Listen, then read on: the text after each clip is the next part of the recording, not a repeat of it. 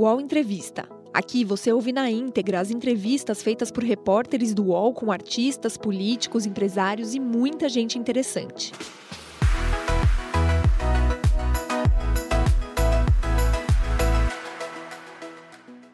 Olá, um ótimo dia para você, uma ótima sexta-feira a todos. Seja bem-vindo, bem-vinda a mais uma edição do UOL Entrevista, sempre trazendo assuntos relevantes para a gente discutir aqui com os pontos de vista dos nossos entrevistados também. Bom, vai se aproximando 2022, reta final, decisões sendo tomadas, sendo projetados também nomes para as eleições do ano que vem. O momento político é conturbado, a gente vivencia uma pandemia, a CPI da pandemia agora foi paralisada, mas teve os trabalhos prorrogados por mais três meses. Enfim, teremos muitos assuntos para esse programa de hoje e a nossa convidada é a deputada federal e presidente do Partido dos Trabalhadores, Gleisi Hoffmann.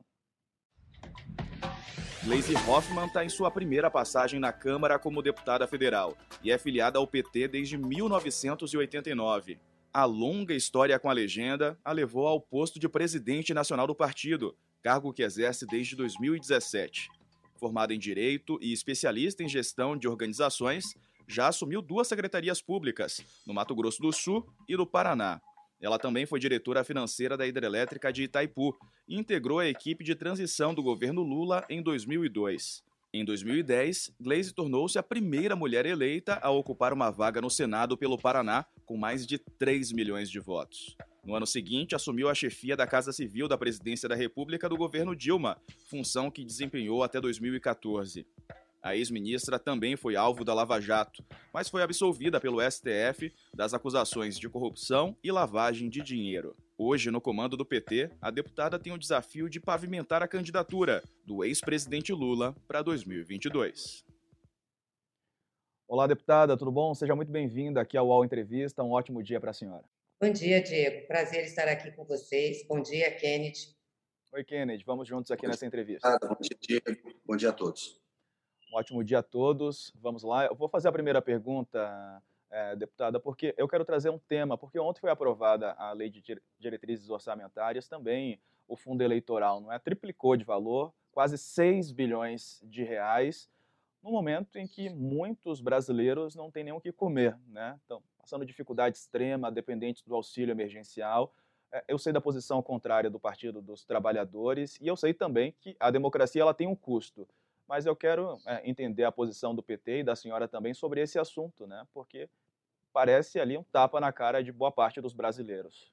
Bem, Diego, primeiro é, é importante dizer que é, esse recurso previsto na LDO ele pode ser ajustado na peça orçamentária. Né? Então, acho que tem que conversar no Congresso sobre isso e sobre o valor. Segundo, dizer que o PT tem uma posição favorável ao financiamento público de campanha. Sempre defendemos isso, inclusive é programático. Né? Nós achamos que o financiamento público torna é, mais transparente é, o, o financiamento das eleições. A gente sabe o montante que vai ter, tem o teto de, de, de gastos das eleições, e isso impede uma intromissão empresarial no processo eleitoral. Né? Eleição não é um negócio de empresa. Nós tivemos muitos problemas no Brasil em razão do financiamento privado e empresarial de campanhas.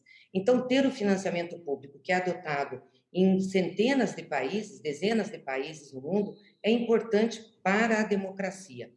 Só para você ter uma ideia, é, as eleições antes tinham um custo muito alto. As eleições de 2012 custaram cerca de 7 bilhões de reais. É, com o limite de teto e com o financiamento público, nós conseguimos reduzir muito isso. As eleições de 2020, as eleições municipais, custaram 3 bilhões e 900, ou seja, cerca de 4 bilhões. Eu estou achando que, em razão desse cálculo do custo da eleição de 2020, que o relator fez o custo para as eleições de 2022. Como eu, como eu já disse, eu acho que nada que não possa ser corrigido. Mas é muito importante que permaneça é, o financiamento público, porque se não tiver o financiamento público, as eleições são capturadas pelo financiamento privado, pelo financiamento empresarial. Ainda assim, nós temos financiamento privado. Veja, na eleição de 2020, cerca de 1 bi 700 foram de financiamento privado, não empresarial, físico, né? E, e o maior doador foi a família Matarassad, que é dona da Localiza, foi um dos maiores doadores. Grande doador do Partido Novo, que faz a crítica ao fundo, ao fundo público, e também o, o Matarassad foi ministro ou secretário do Bolsonaro. Então, a gente tem que evitar que os ricos, né, que, os, que as grandes fortunas é, dirijam o processo eleitoral, porque eles financiam gente que tem, e depois no Congresso Nacional vai defender esses interesses. É o que nós estamos vendo agora na reforma tributária, na reforma do imposto de renda. Essas pessoas que são contra o financiamento público são as mesmas que foram lá e estão defendendo a redução de imposto para bancos e empresários.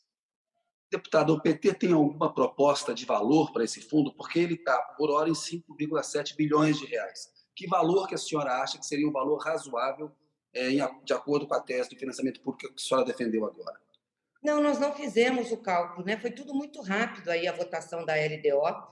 Nós, eles, eles usaram um critério que era, eu li agora, vi, no, no, li na redação, 25% do orçamento da Justiça Eleitoral.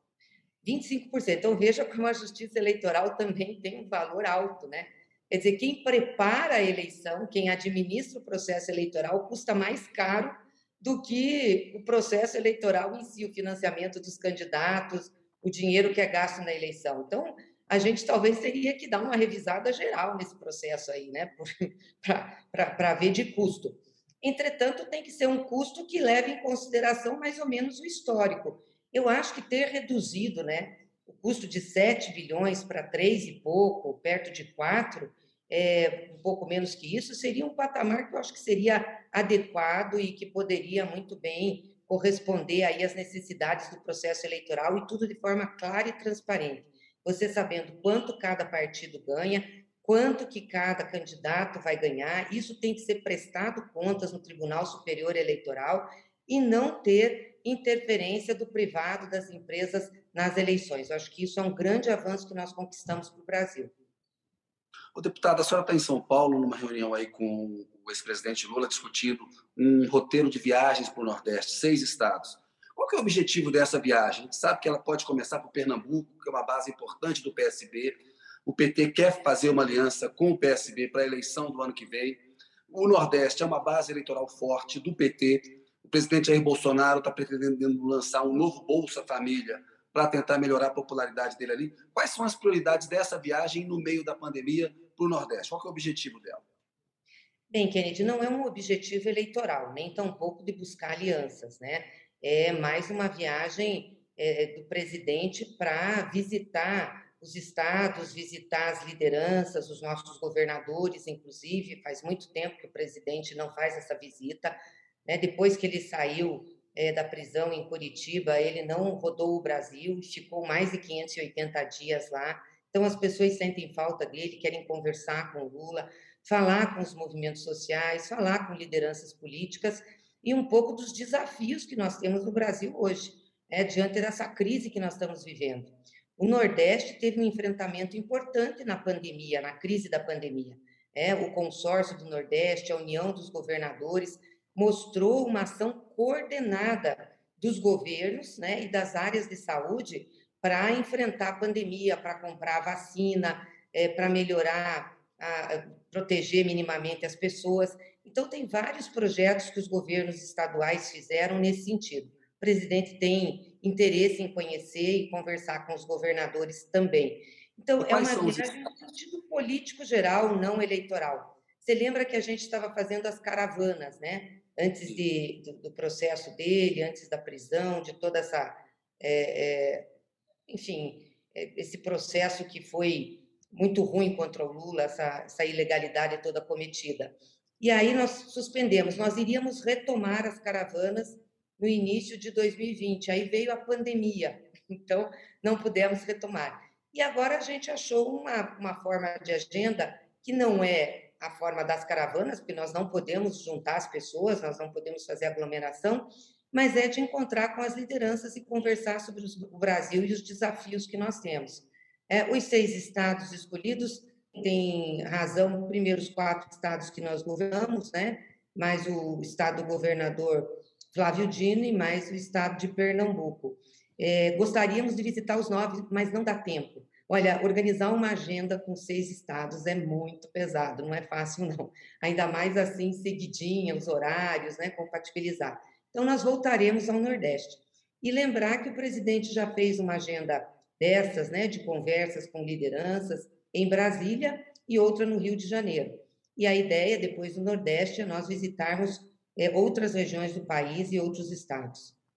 Perfeito, deputado. Agora, é, nesse caminho também, as conversas estão sendo é, feitas, como a senhora mesmo mencionou aí para a gente, e também é, possíveis nomes para a chapa de 2022 são ventilados. Né? O próprio Lula já falou que a imprensa já nomeou aí pelo menos 11 pessoas, né? 11 possíveis é, vice-candidatos para seguirem com ele nas eleições de 2022. A senhora tem algum nome preferido? O que, que a senhora acredita? Olha, nessa, nessa, nesse jogo todo, até ele já virou vice, viu? É tão grande a procura por vice que até ele já virou. Não, é, nós não, não estamos discutindo isso agora. Nós vamos abrir a discussão sobre a estratégia eleitoral para 2022 na direção do partido nesse segundo semestre. A partir de setembro, a gente começa a fazer esse debate. Nós estamos fazendo um mapeamento nos estados, né? Das nossas possíveis candidaturas a governo, candidaturas a deputados, tem a correlação de forças em cada estado, e aí nós traremos para a direção nacional. E, obviamente, que na direção nacional a gente vai discutir um pouco a estratégia política eleitoral, não ainda a tática das alianças e de, de partidos. Né?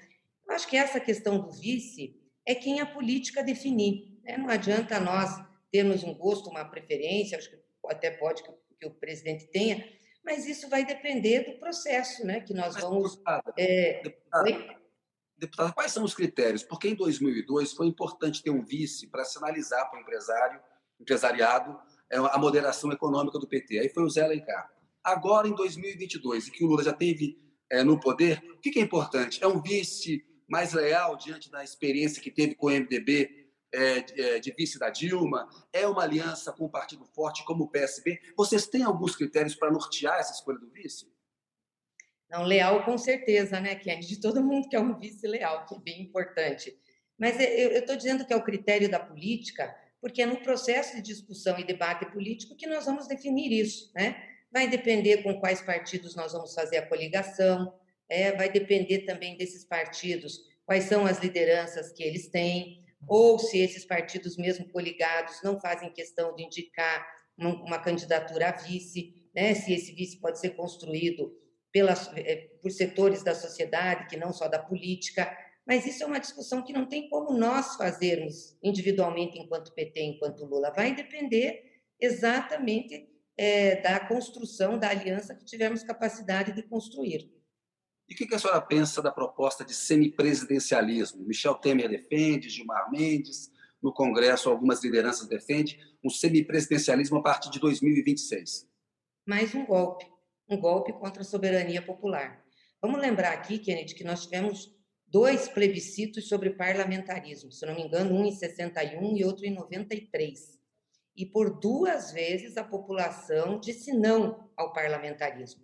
O semipresidencialismo é a mesma coisa, é um outro nome só para tentar enganar. A nossa Constituição é clara no sistema, no regime presidencialista. Para que de novo isso? É tanto medo do voto popular? Será que é isso que as pessoas têm? Ou seja, estão vendo que tem uma eleição, vai ter uma eleição em 22, é, é, o Lula está aí nas pesquisas, pode, né, se for candidato, pode ganhar as eleições. Então, é o que? É medo do Lula, é medo do voto popular, é, tem que ter uma casta que governe o Brasil. E olha a confusão que isso geraria.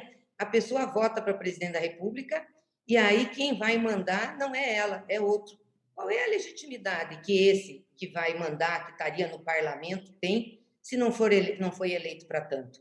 Isso é, é trazer um governo, desestabilização. Seria um governo do centrão, né? Seria um governo do centrão, porque o Brasil não tem partidos políticos fortes, com raras exceções, né? É, na realidade, é isso que pretendem, né? Ou seja, esse conjunto de partidos que tem a força na Câmara dos Deputados governaria o país. Ó, mais atrás nós tivemos quem? Tivemos Eduardo Cunha, tivemos Aécio, seria o Arthur Lira.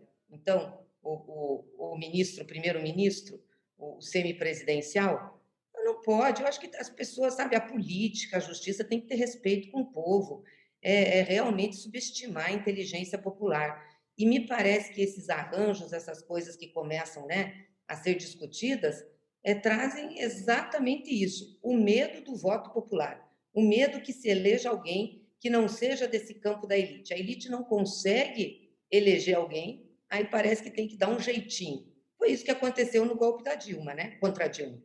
Valeste não conseguiu se eleger, articularam um impeachment fajuto que jogou a gente nessa grande é, crise institucional e que resultou em Bolsonaro como presidente da República. Pois bem, e aí nesse, nesse contexto todo, muito tem se falado sobre uma possibilidade de uma terceira via, né? Falam que é, seria isso importante, porque o ambiente está muito polarizado, entre aspas, né? Há uma discussão, uma divisão política nesse momento entre Lula e Bolsonaro. Nesse caminho, o Ciro Gomes se apresenta nas pesquisas como o candidato mais bem colocado, né? Ele, inclusive, já participou aqui do UOL Entrevista, fez duras críticas ao presidente Bolsonaro, ao ex-presidente Lula também, né? critica fortemente os dois. Há outros nomes também é, sendo é, ventilados, não é? A gente sabe que o Podemos está tentando cooptar, é, trazer para si o ex-juiz Sérgio Moro, o PSD, Gilberto Kassab também já deu entrevista aqui para o UOL falando sobre uma possibilidade de trazer Rodrigo Pacheco, presidente do Senado, como uma alternativa, uma possibilidade de terceira via. A pergunta que eu faço para a senhora é se a senhora acha essa terceira via, esse outro nome, viável é, para tentar tirar Bolsonaro ou Lula dessa, dessa disputa. Olha, primeiro, Diego, nós temos que esclarecer essa questão de polarização. A política sempre é polarizada, são polos que se confrontam. No Brasil, a polarização política vem a partir de 89. Das eleições de 94 até as eleições de 2014, é, nós tivemos polarização, PT e PSDB. Eram os dois partidos. Ou o PT ficava em segundo lugar ou ganhava a eleição, e o PSDB a mesma coisa.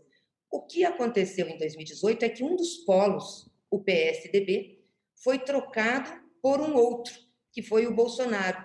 E aí não é um polo político, aí é o extremismo.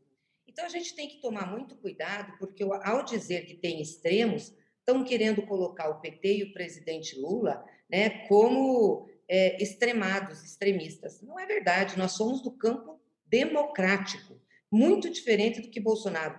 Bolsonaro está no campo do fascismo, do extremismo. Então, nós não somos polo disso. Nós somos polo na política e achamos que polarizar na política é o normal dela, a gente debate projeto.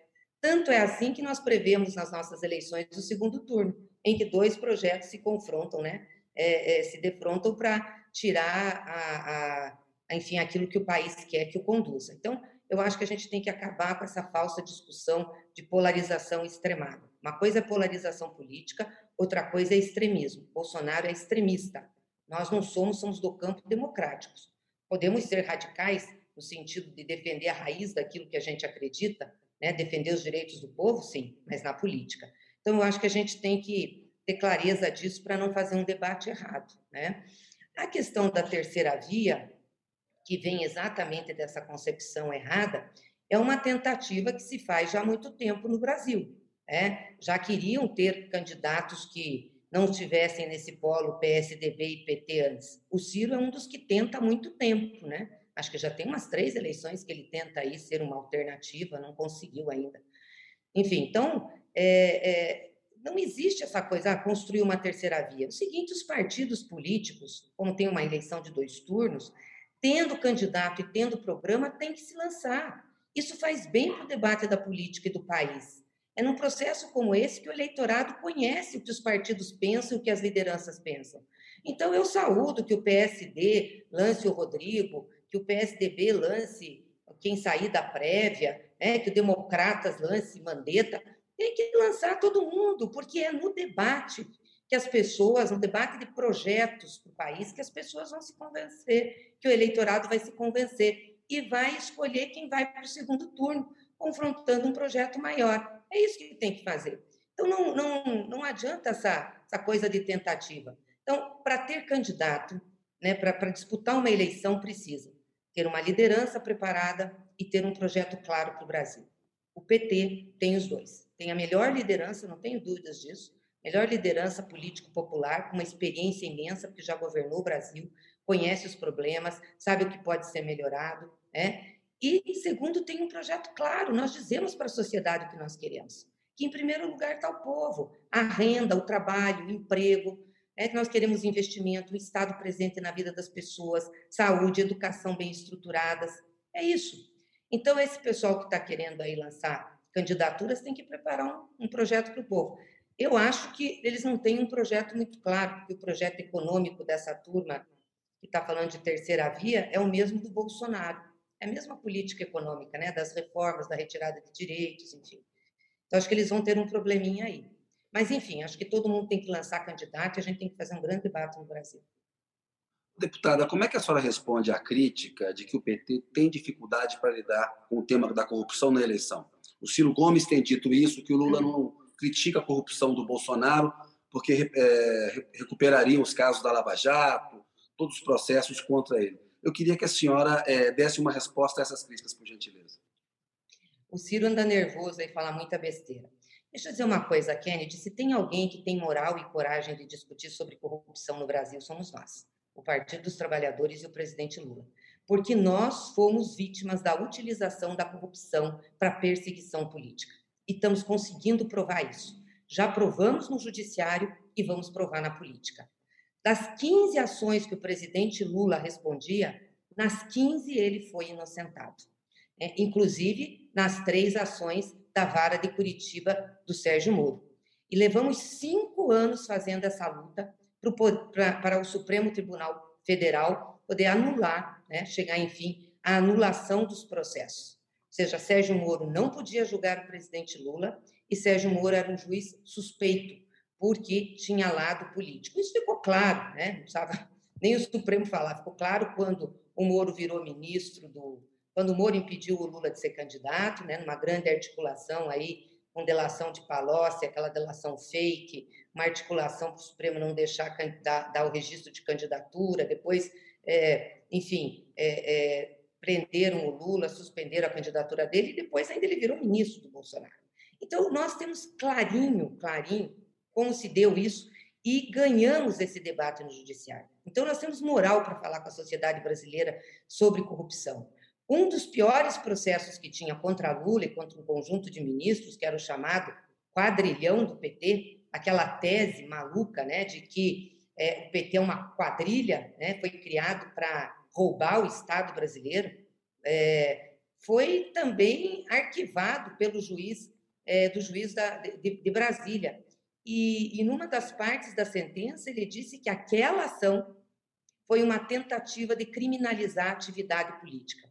E depois o próprio Janot, no livro dele, diz que só fez aquela denúncia por pressão do Ministério Público é, Federal, por pressão do Dallagnol, porque eles não tinham como sustentar a tese do PowerPoint que eles inventaram lá em Curitiba para incriminar o presidente Lula. Então, Deputado. veja, isso tudo foi ajambrado. Então, não tem problema nenhum. A gente está aberto para discutir com quem quer que seja, processo por processo, ação por ação, acusação por acusação. Acho que o PT, aliás, e mais uma coisa, o PT, quando esteve no, seu, no, no governo, foi o partido que mais teve preocupação com a questão da transparência e da boa versação dos recursos públicos. Foi o PT que criou a Controladoria Geral é, é, é, da União, que faz essa, essa fiscalização, foi o PT que criou a Lei de Acesso à Informação, e uma série de outros instrumentos para ajudar o Estado brasileiro a ter transparência e as pessoas acompanharem os gastos públicos. Ô, deputada, com a decisão do Supremo sobre a suspeição do ex-juiz Sérgio Moro, então juiz Sérgio Moro, no caso Lula, fica muito evidente ali uma corrupção da lei processual penal. E como a senhora disse, esse debate foi ganho no âmbito do judiciário, porque o Supremo é a, a última instância. No entanto, tem um debate na sociedade e o tempo inteiro é, se cobra do PT uma autocrítica. Que erros o PT cometeu? Eu pergunto para a senhora se a senhora faz alguma autocrítica e de que setores da sociedade civil brasileira a senhora também cobraria uma autocrítica em face do que a gente tem hoje. Um governo que é o governo Bolsonaro, que é um governo que respondeu mal à pandemia, acaba com o meio ambiente brasileiro, ataca os direitos humanos. Eu queria saber que autocrítica a senhora e o PT fazem e de quais setores a senhora gostaria de ouvir uma autocrítica, deputada? Não, primeiro, Kennedy, eu acho que partido político não faz autocrítica, faz balanço e se reposiciona. Né? Acho que é isso que a gente tem feito, inclusive, é, diante de toda essa crise que nós estamos vivendo.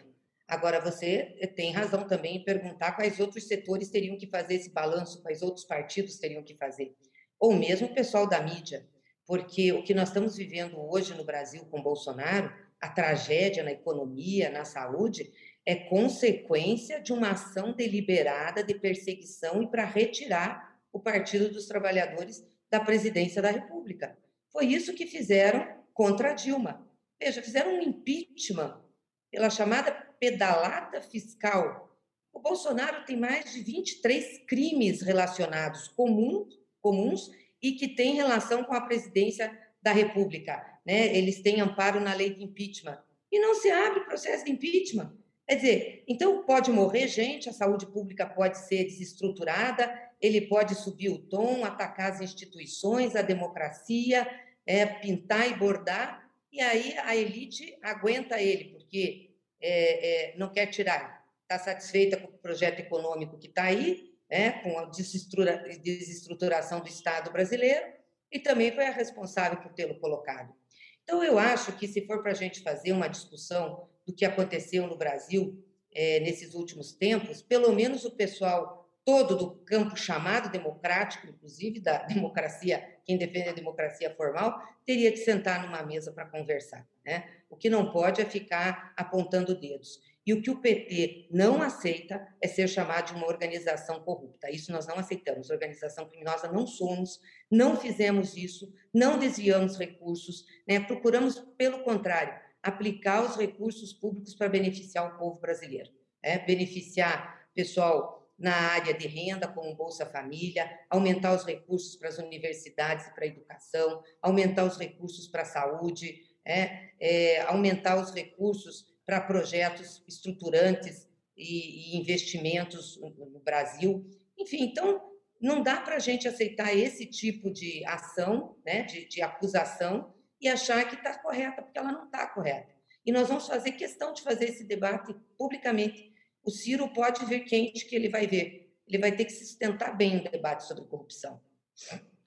Falando em debate sobre corrupção, deputada, a gente está vivenciando a CPI da pandemia, né? Alguns é, temas relacionados à corrupção, possível prática de corrupção, estão vindo à tona. Eu quero a avaliação que a senhora faz nesse momento sobre quais reflexos que a comissão, que aliás foi prorrogada, né, até outubro pelo menos, pode é, trazer para as eleições de 2022. E se antes disso a senhora acredita que, por exemplo, um daqueles processos é, de impeachment, é, enfim, pedidos de impeachment, aliás, para o presidente Bolsonaro podem efetivamente dar algum resultado, ou a senhora acredita que não? A CPI trará apenas uma consequência política para 2022? Não, primeiro, Diego, eu acho que a CPI foi um fato muito importante que aconteceu no Brasil, porque ela centralizou uma avaliação sobre a gestão da pandemia e também dos problemas que aconteceram e estão acontecendo nesse processo, porque antes estava tudo muito disperso. Então, a CPI centralizou e concentrou as atenções. Eu acho que ela tem duas linhas. A primeira é da gestão em si, né? os atos, as omissões do governo, a irresponsabilidade, é, as atitudes deliberadas de não enfrentar a crise, de não organizar é, o país para isso, de não cuidar da saúde das pessoas, de não comprar vacina no momento certo. Enfim, tudo que principalmente Bolsonaro fez e conduziu o seu governo a fazer, é, dizendo que seria uma gripezinha e se levou aí já quase 540 mil pessoas à morte. Então, tudo isso está vindo a público, né? O que aconteceu é, dentro do Ministério da Saúde, nas relações com o presidente, através dos depoimentos.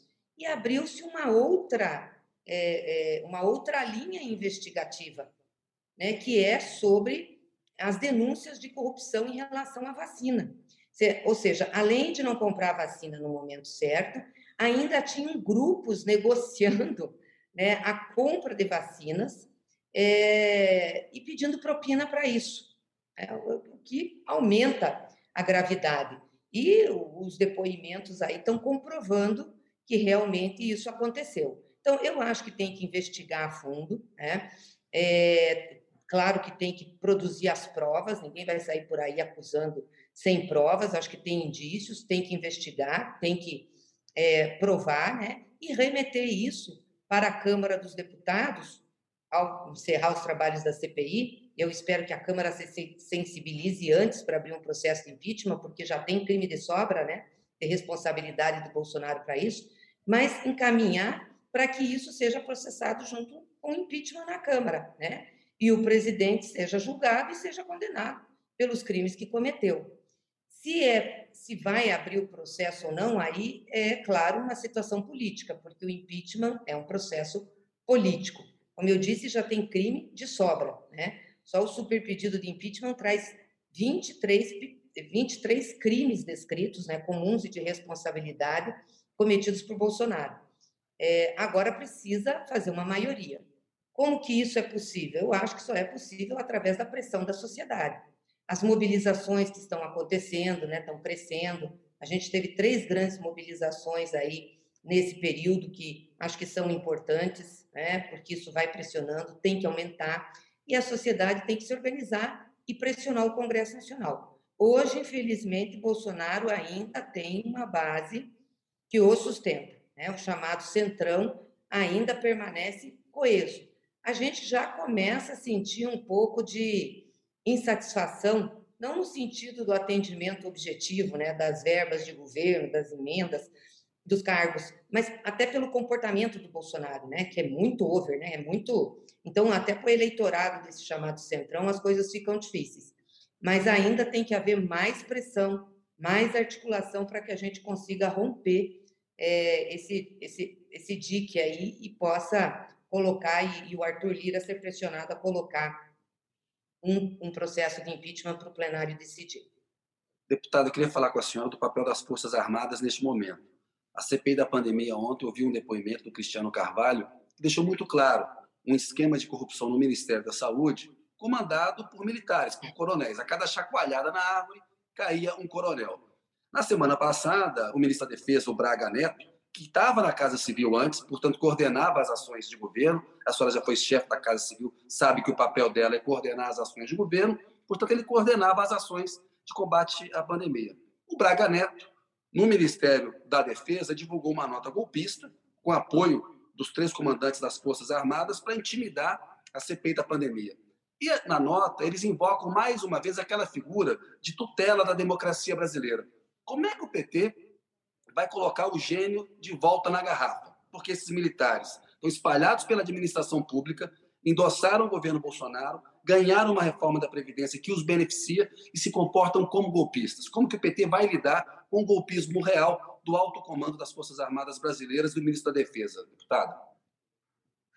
Bem, Kennedy, primeiro que essa nota aí que eles soltaram foi um assinte, né?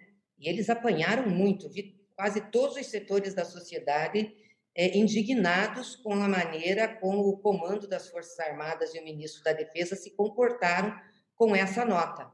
Como quem diz, não, nossos, os nossos não podem ser investigados, podem cometer todos os problemas, mas não podem ser investigados. A lei é para todos, civis e militar. Se tiver militar enfiado em processo de corrupção e parece que tem, eles têm que ser investigados, têm que ter direito à defesa, tudo dentro do devido processo legal. Mas ninguém pode ficar fora, ficar fora da lei. Então, tem que ser investigado. E outra, eles optaram por ocupar espaços civis no governo. Né? São mais de 6 mil militares que ocupam cargos dentro da, da máquina pública do governo, que seriam cargos civis. Então, eles estão sujeitos né, a todo tipo de fiscalização, a todos os processos que a Constituição estabelece.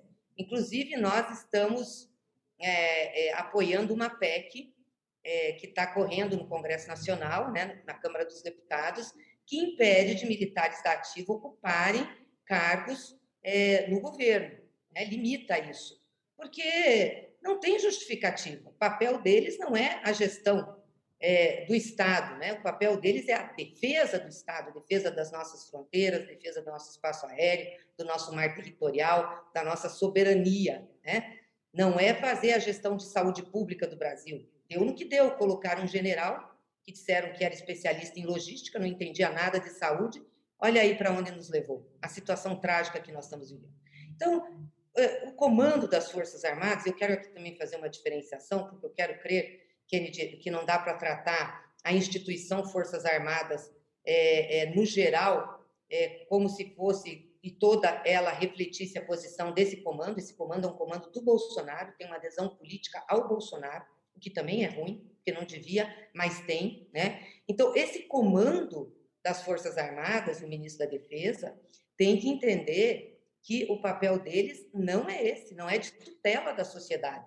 Aliás, eu vi uma nota da CNBB muito boa também, que ia muito por essa linha, que ninguém pode ficar é, sem ser, se tiver denúncia, sem ser investigado, seja civil, seja militar, seja CNBB, reagindo também a isso. Então, eu acredito que a gente tem que fazer um movimento forte da sociedade, todos os setores democráticos, para dizer alto e bom som qual é o papel constitucional das Forças Armadas. Né? E o papel constitucional das Forças Armadas não é de tutela da democracia. Muito pelo contrário, quando eles se meteram a fazer isso, nós tivemos uma ditadura no Brasil. O Entrevista volta já.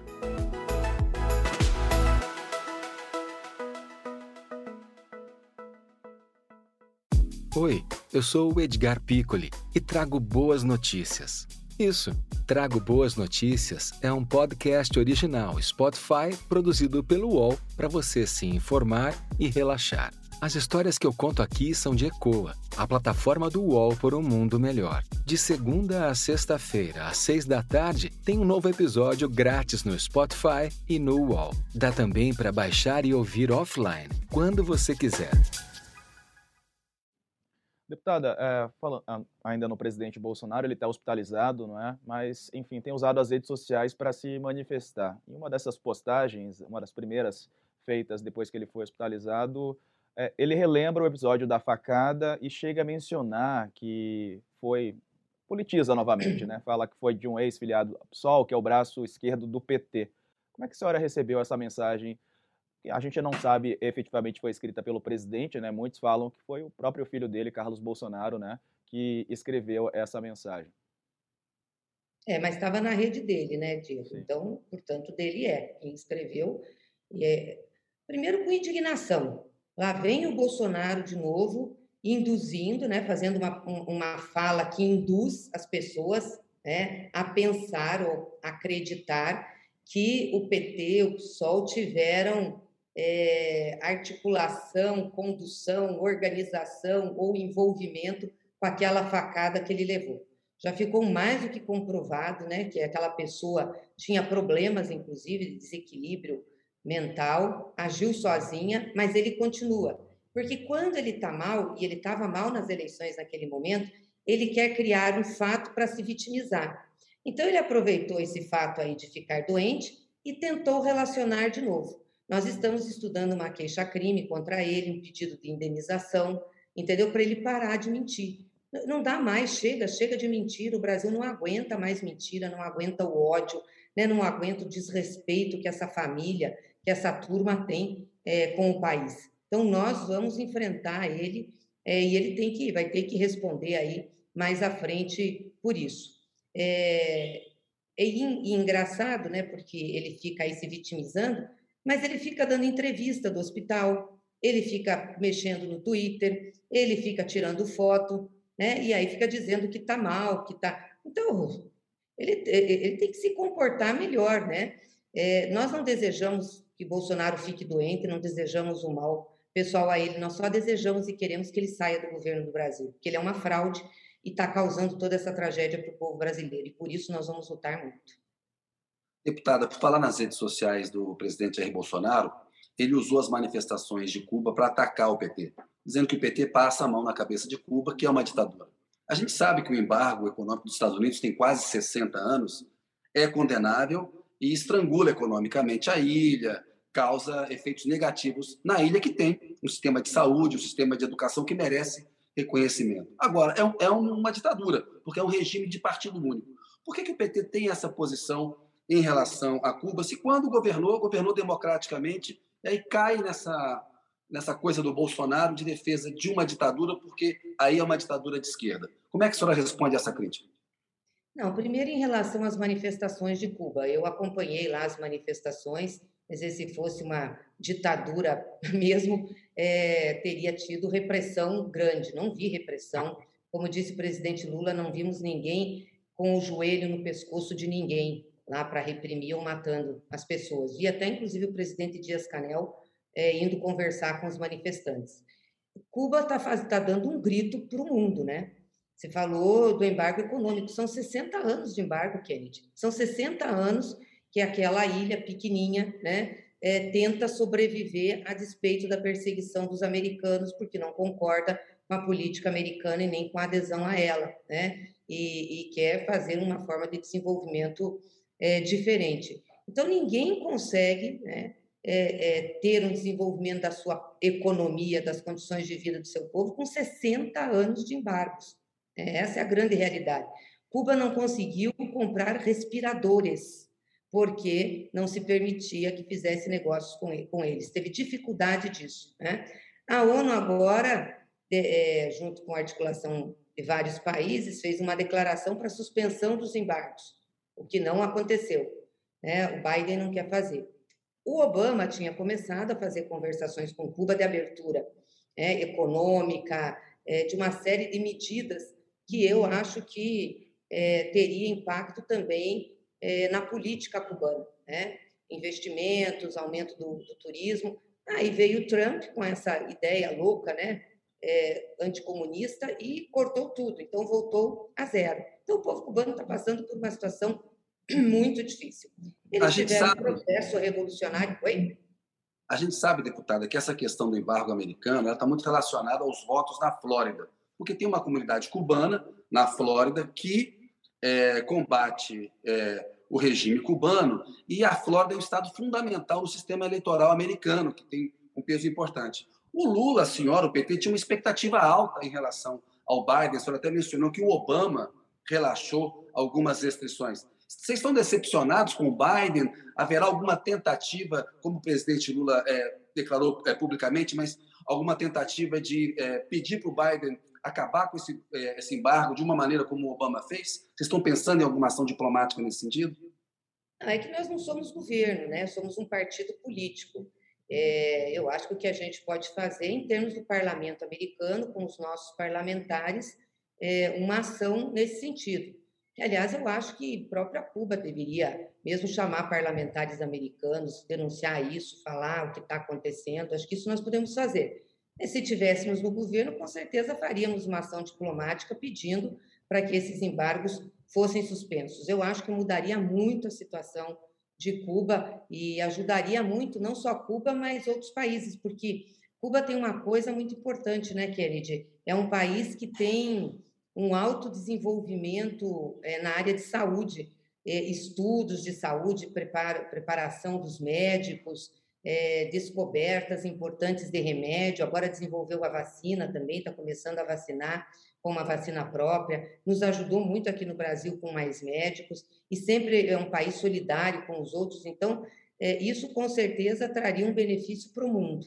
Eu acho que a gente tem que ajudar é, é, nessa luta para que se suspendam os embargos.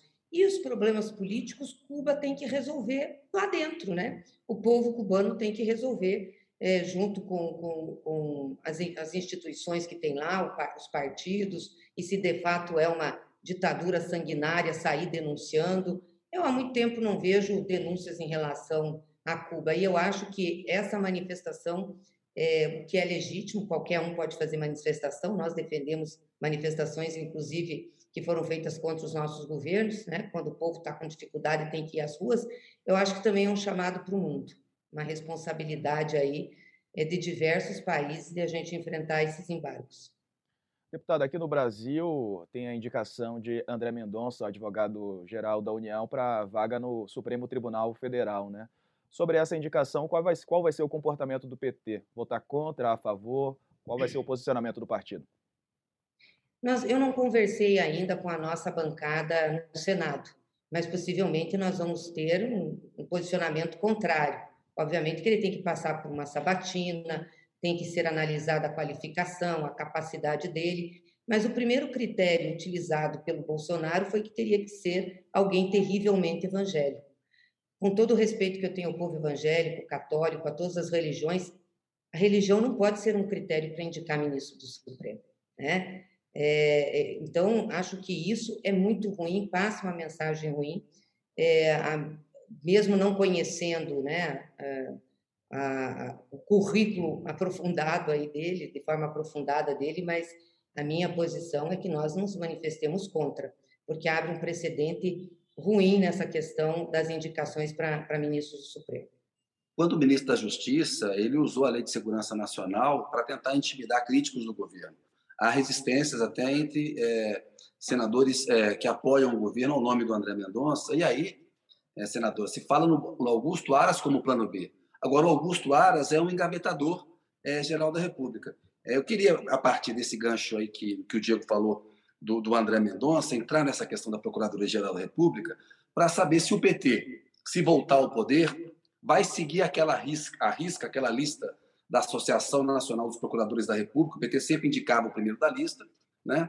O Temer optou pela segunda, Raquel Dodge, e o Bolsonaro ignorou a lista, indicou alguém do bolso do colete dele. O PT faz alguma autocrítica em relação ao método que utilizou para indicar Procurador-Geral da República, deputado? Olha, nós sempre agimos de muita boa vontade, acreditando nas instituições né, e acreditando que as corporações poderiam dar o melhor de si na defesa do Estado brasileiro e na defesa do direito das pessoas. Então, sempre quisemos acreditar que aquilo que é decidido ou indicado pelo coletivo tem menos chance de dar errado. Né? É, talvez tenhamos nos equivocado com isso, né? com, com algumas indicações aí que, que foram feitas. É, mas como vai agir daqui para frente, é isso eu não sei te falar, então, precisamos primeiro disputar uma eleição, ganhar uma eleição, formar um governo, tem como como falar sobre isso agora, não, Kennedy. Mas a gente sempre quis acreditar que o coletivo poderia ser melhor do que uma decisão individual.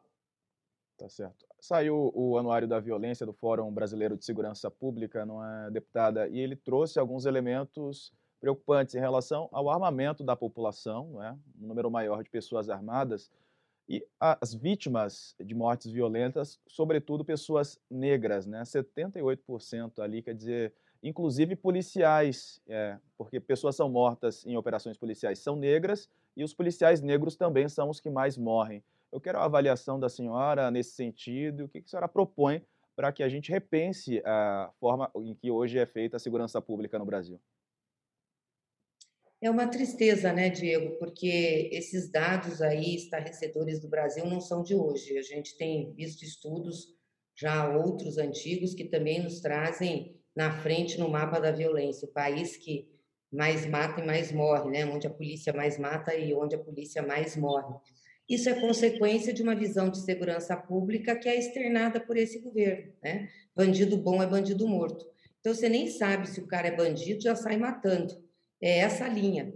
Vamos lembrar aqui que Bolsonaro prometeu, ao entrar como presidente, melhorar a segurança pública. Né? Talvez a única único debate programático né, que Bolsonaro efetivamente fez, com frase bem curta e bem rasa, sem entrar é, no problema profundamente, foi o da segurança, que ele dizia isso: bandido bom é bandido morto. Então, tem que armar as pessoas e eliminar os indivíduos, né? Inclusive nesse palavreado. E o que, que nós estamos vendo? Melhorou a segurança pública no Brasil? As pessoas se sentem mais seguras? Né? É, caiu os índices de criminalidade, talvez um pouco por conta da pandemia, mas efetivamente o que que Bolsonaro está fazendo para melhorar isso? Nada. O que ele está fazendo é, é, é, o resultado desse mapa que você leu aí, né? É polícia matando e polícia morrendo. E é óbvio que morrem mais negros, é a maioria da população e a maioria pobre da população. E a força de segurança no Brasil, as forças de segurança no Brasil são colocadas em cima dos pobres. Até teve um episódio essa semana, não sei se vocês viram, de uma socialite que deu uma festa, acho que foi em São Paulo, e a polícia bateu lá porque tinha aglomeração, e ela ficou muito nervosa. Disse assim: vocês têm que ir para a favela.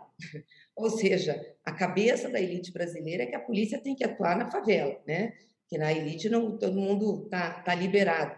Então é essa concepção que a gente tem no Brasil, que pobre É, é um problema que pobre é criminoso e, portanto, tem que ser combatido é, de forma violenta. Nós precisamos fazer um debate aprofundado de política de segurança, porque a segurança não é só o fator policial.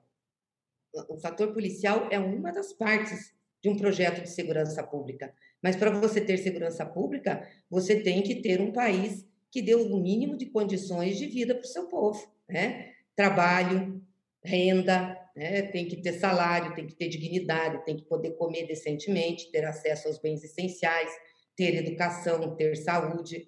Agora, se não dá nada disso e bota a polícia, a gente tem essa tragédia. Deputada, uh, o ano passado nos Estados Unidos, o Barack Obama, os democratas diziam que aquela era a eleição mais importante de uma geração, desde o final dos anos 60, no movimento pelos direitos eh, civis, porque era importante derrotar o Trump, porque a democracia americana, que é bicentenária, não resistiria a um segundo mandato do Trump.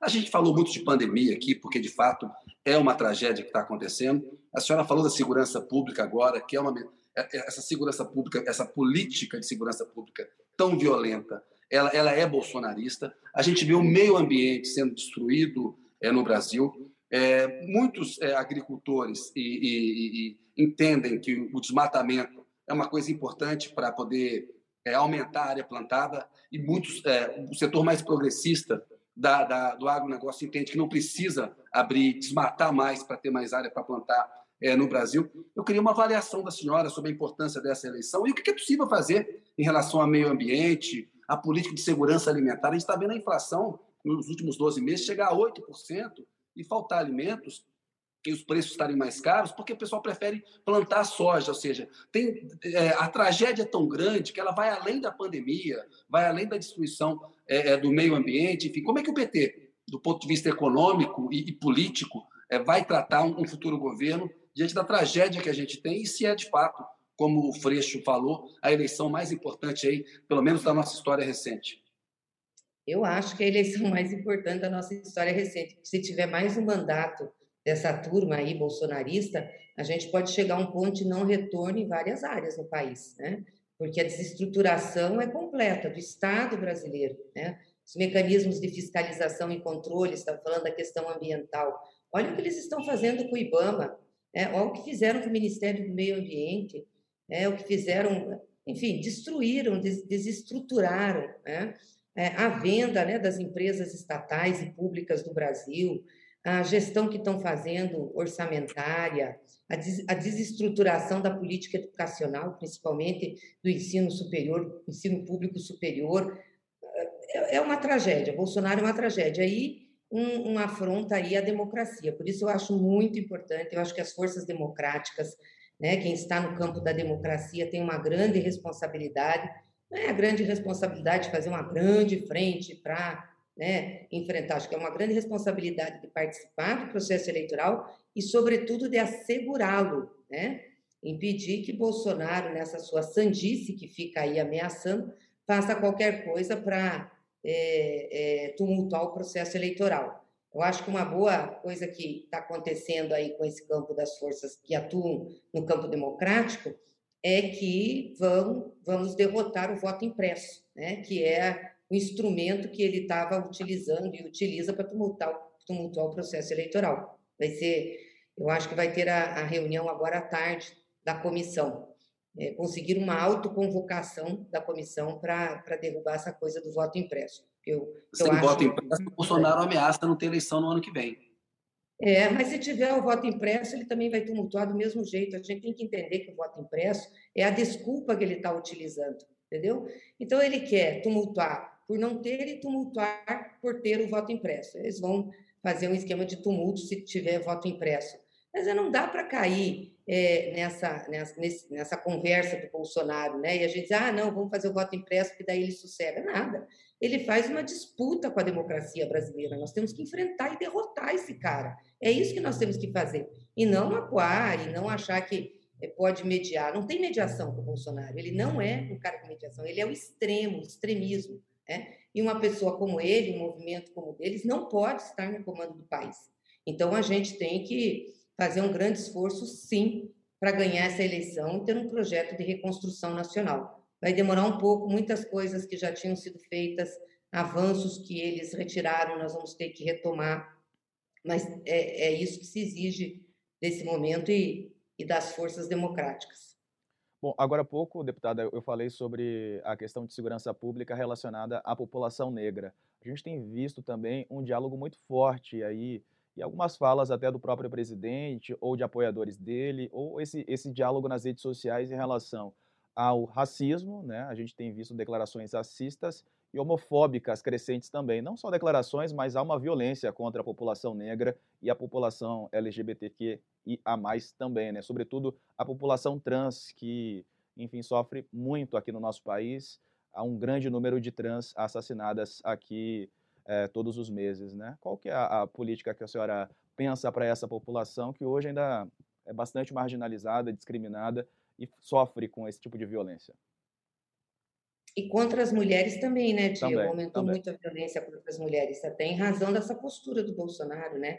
De desrespeito e de incentivo à violência, na forma como ele age, fala, nas brincadeiras que faz, enfim, o que é, o que é muito ruim. Nós sempre tivemos... Ataca jornalistas mulheres? Ataca, tem uma preferência por atacar as jornalistas, as mulheres, né? Sim, tem uma preferência por atacar, sempre ataca as, as jornalistas, Primeiro que ele quer também atacar jornalista, e aí, como é mulher, então aí ele ataca para valer, né? Nós não podemos deixar que posturas como essa, né, arcaicas aí, é, voltem para o Brasil. A gente estava num processo de combate ao preconceito, ao desrespeito em todas as áreas, é, que vinha crescendo. Né? A chegada do Bolsonaro trouxe um retrocesso para isso, seja nas políticas públicas, né? é, seja no debate com a sociedade no entendimento com a sociedade.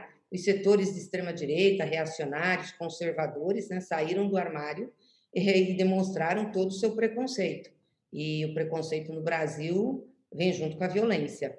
Então, eu acho que nós temos que resgatar as políticas que nós tínhamos, né? Nos nossos governos, nós tínhamos a Secretaria de Igualdade Racial, que eu acho que deveria ser agora uma secretaria de combate ao racismo, né? essa chaga que a gente tem no Brasil. É, nós tínhamos a Secretaria Nacional de Mulheres, né? que tinha políticas para as mulheres, também população LGBT, ou seja, e tínhamos as conferências que discutiam essas políticas, a relação com a sociedade, os espaços de participação.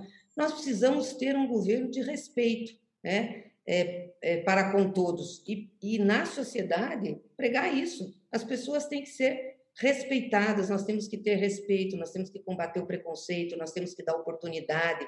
E em situações como a questão é, do racismo, Diego, eu acho que as coisas têm que ser mais fortes ainda, né? porque esse país foi construído sob sangue, suor e lágrimas do povo negro. Né? É, então, o DNA do Brasil é muito ruim nesse sentido.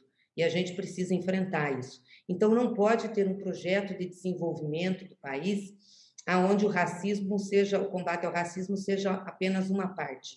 Não, ele tem que ser estruturante. Ou seja, a, a visão nossa de combate ao racismo tem que estar na estrutura de um projeto de desenvolvimento para a gente começar a resgatar essa dívida histórica que a gente tem com a população negra. Tá ok, deputada. Eu agradeço a sua participação aqui no UOL Entrevista. Foi um prazer tê-la conosco. Obrigada, Diego. Também agradeço a participação, agradeço você, Kennedy, e todos que nos acompanharam aqui. Obrigado, Kennedy. Obrigado, deputado. Um abraço. Obrigado, Diego. Um abraço para você, um abraço, deputado. Até uma próxima. Muito obrigado aos dois. E obrigado a você que nos acompanhou também. Obrigado pela companhia, pela audiência, pela interação. Até uma próxima oportunidade. Um ótimo fim de semana para você. O UOL Entrevista e outros podcasts do UOL estão disponíveis em uol.com.br/podcast. Os programas também são publicados no YouTube, Spotify, Apple Podcasts, Google Podcasts e outras plataformas de distribuição de áudio.